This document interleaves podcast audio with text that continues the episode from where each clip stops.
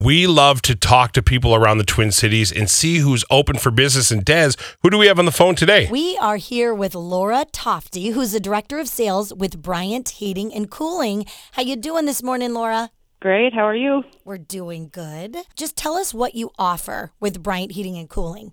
So we are a heating and air conditioning company or manufacturer. We offer furnaces, air conditioners, lots of indoor air quality products, really anything to keep your house cool or warm and comfortable. Laura, with this whole crazy COVID 19 thing that feels like it started yesterday, yet feels like it started a year ago, it's been two months. How have things changed with Bryant? Our business traditionally has been very customer centric, going into the home, doing a full analysis of the home, whether you've got a problem with your furnace or air conditioner or looking to replace. And so we've really had to shift into how we can do that in a contactless manner, which is basically, like you said, had to happen overnight because it was a very thorough kind of walk through the home process prior to March. So, are you doing things like virtual sales calls? Yeah, absolutely. I mean, I think whether it's, you know, even our, our service calls, our, our service technicians that are in the field have the ability to do more over the phone analysis with the homeowner to try to identify what the issues could be, or yes, ex-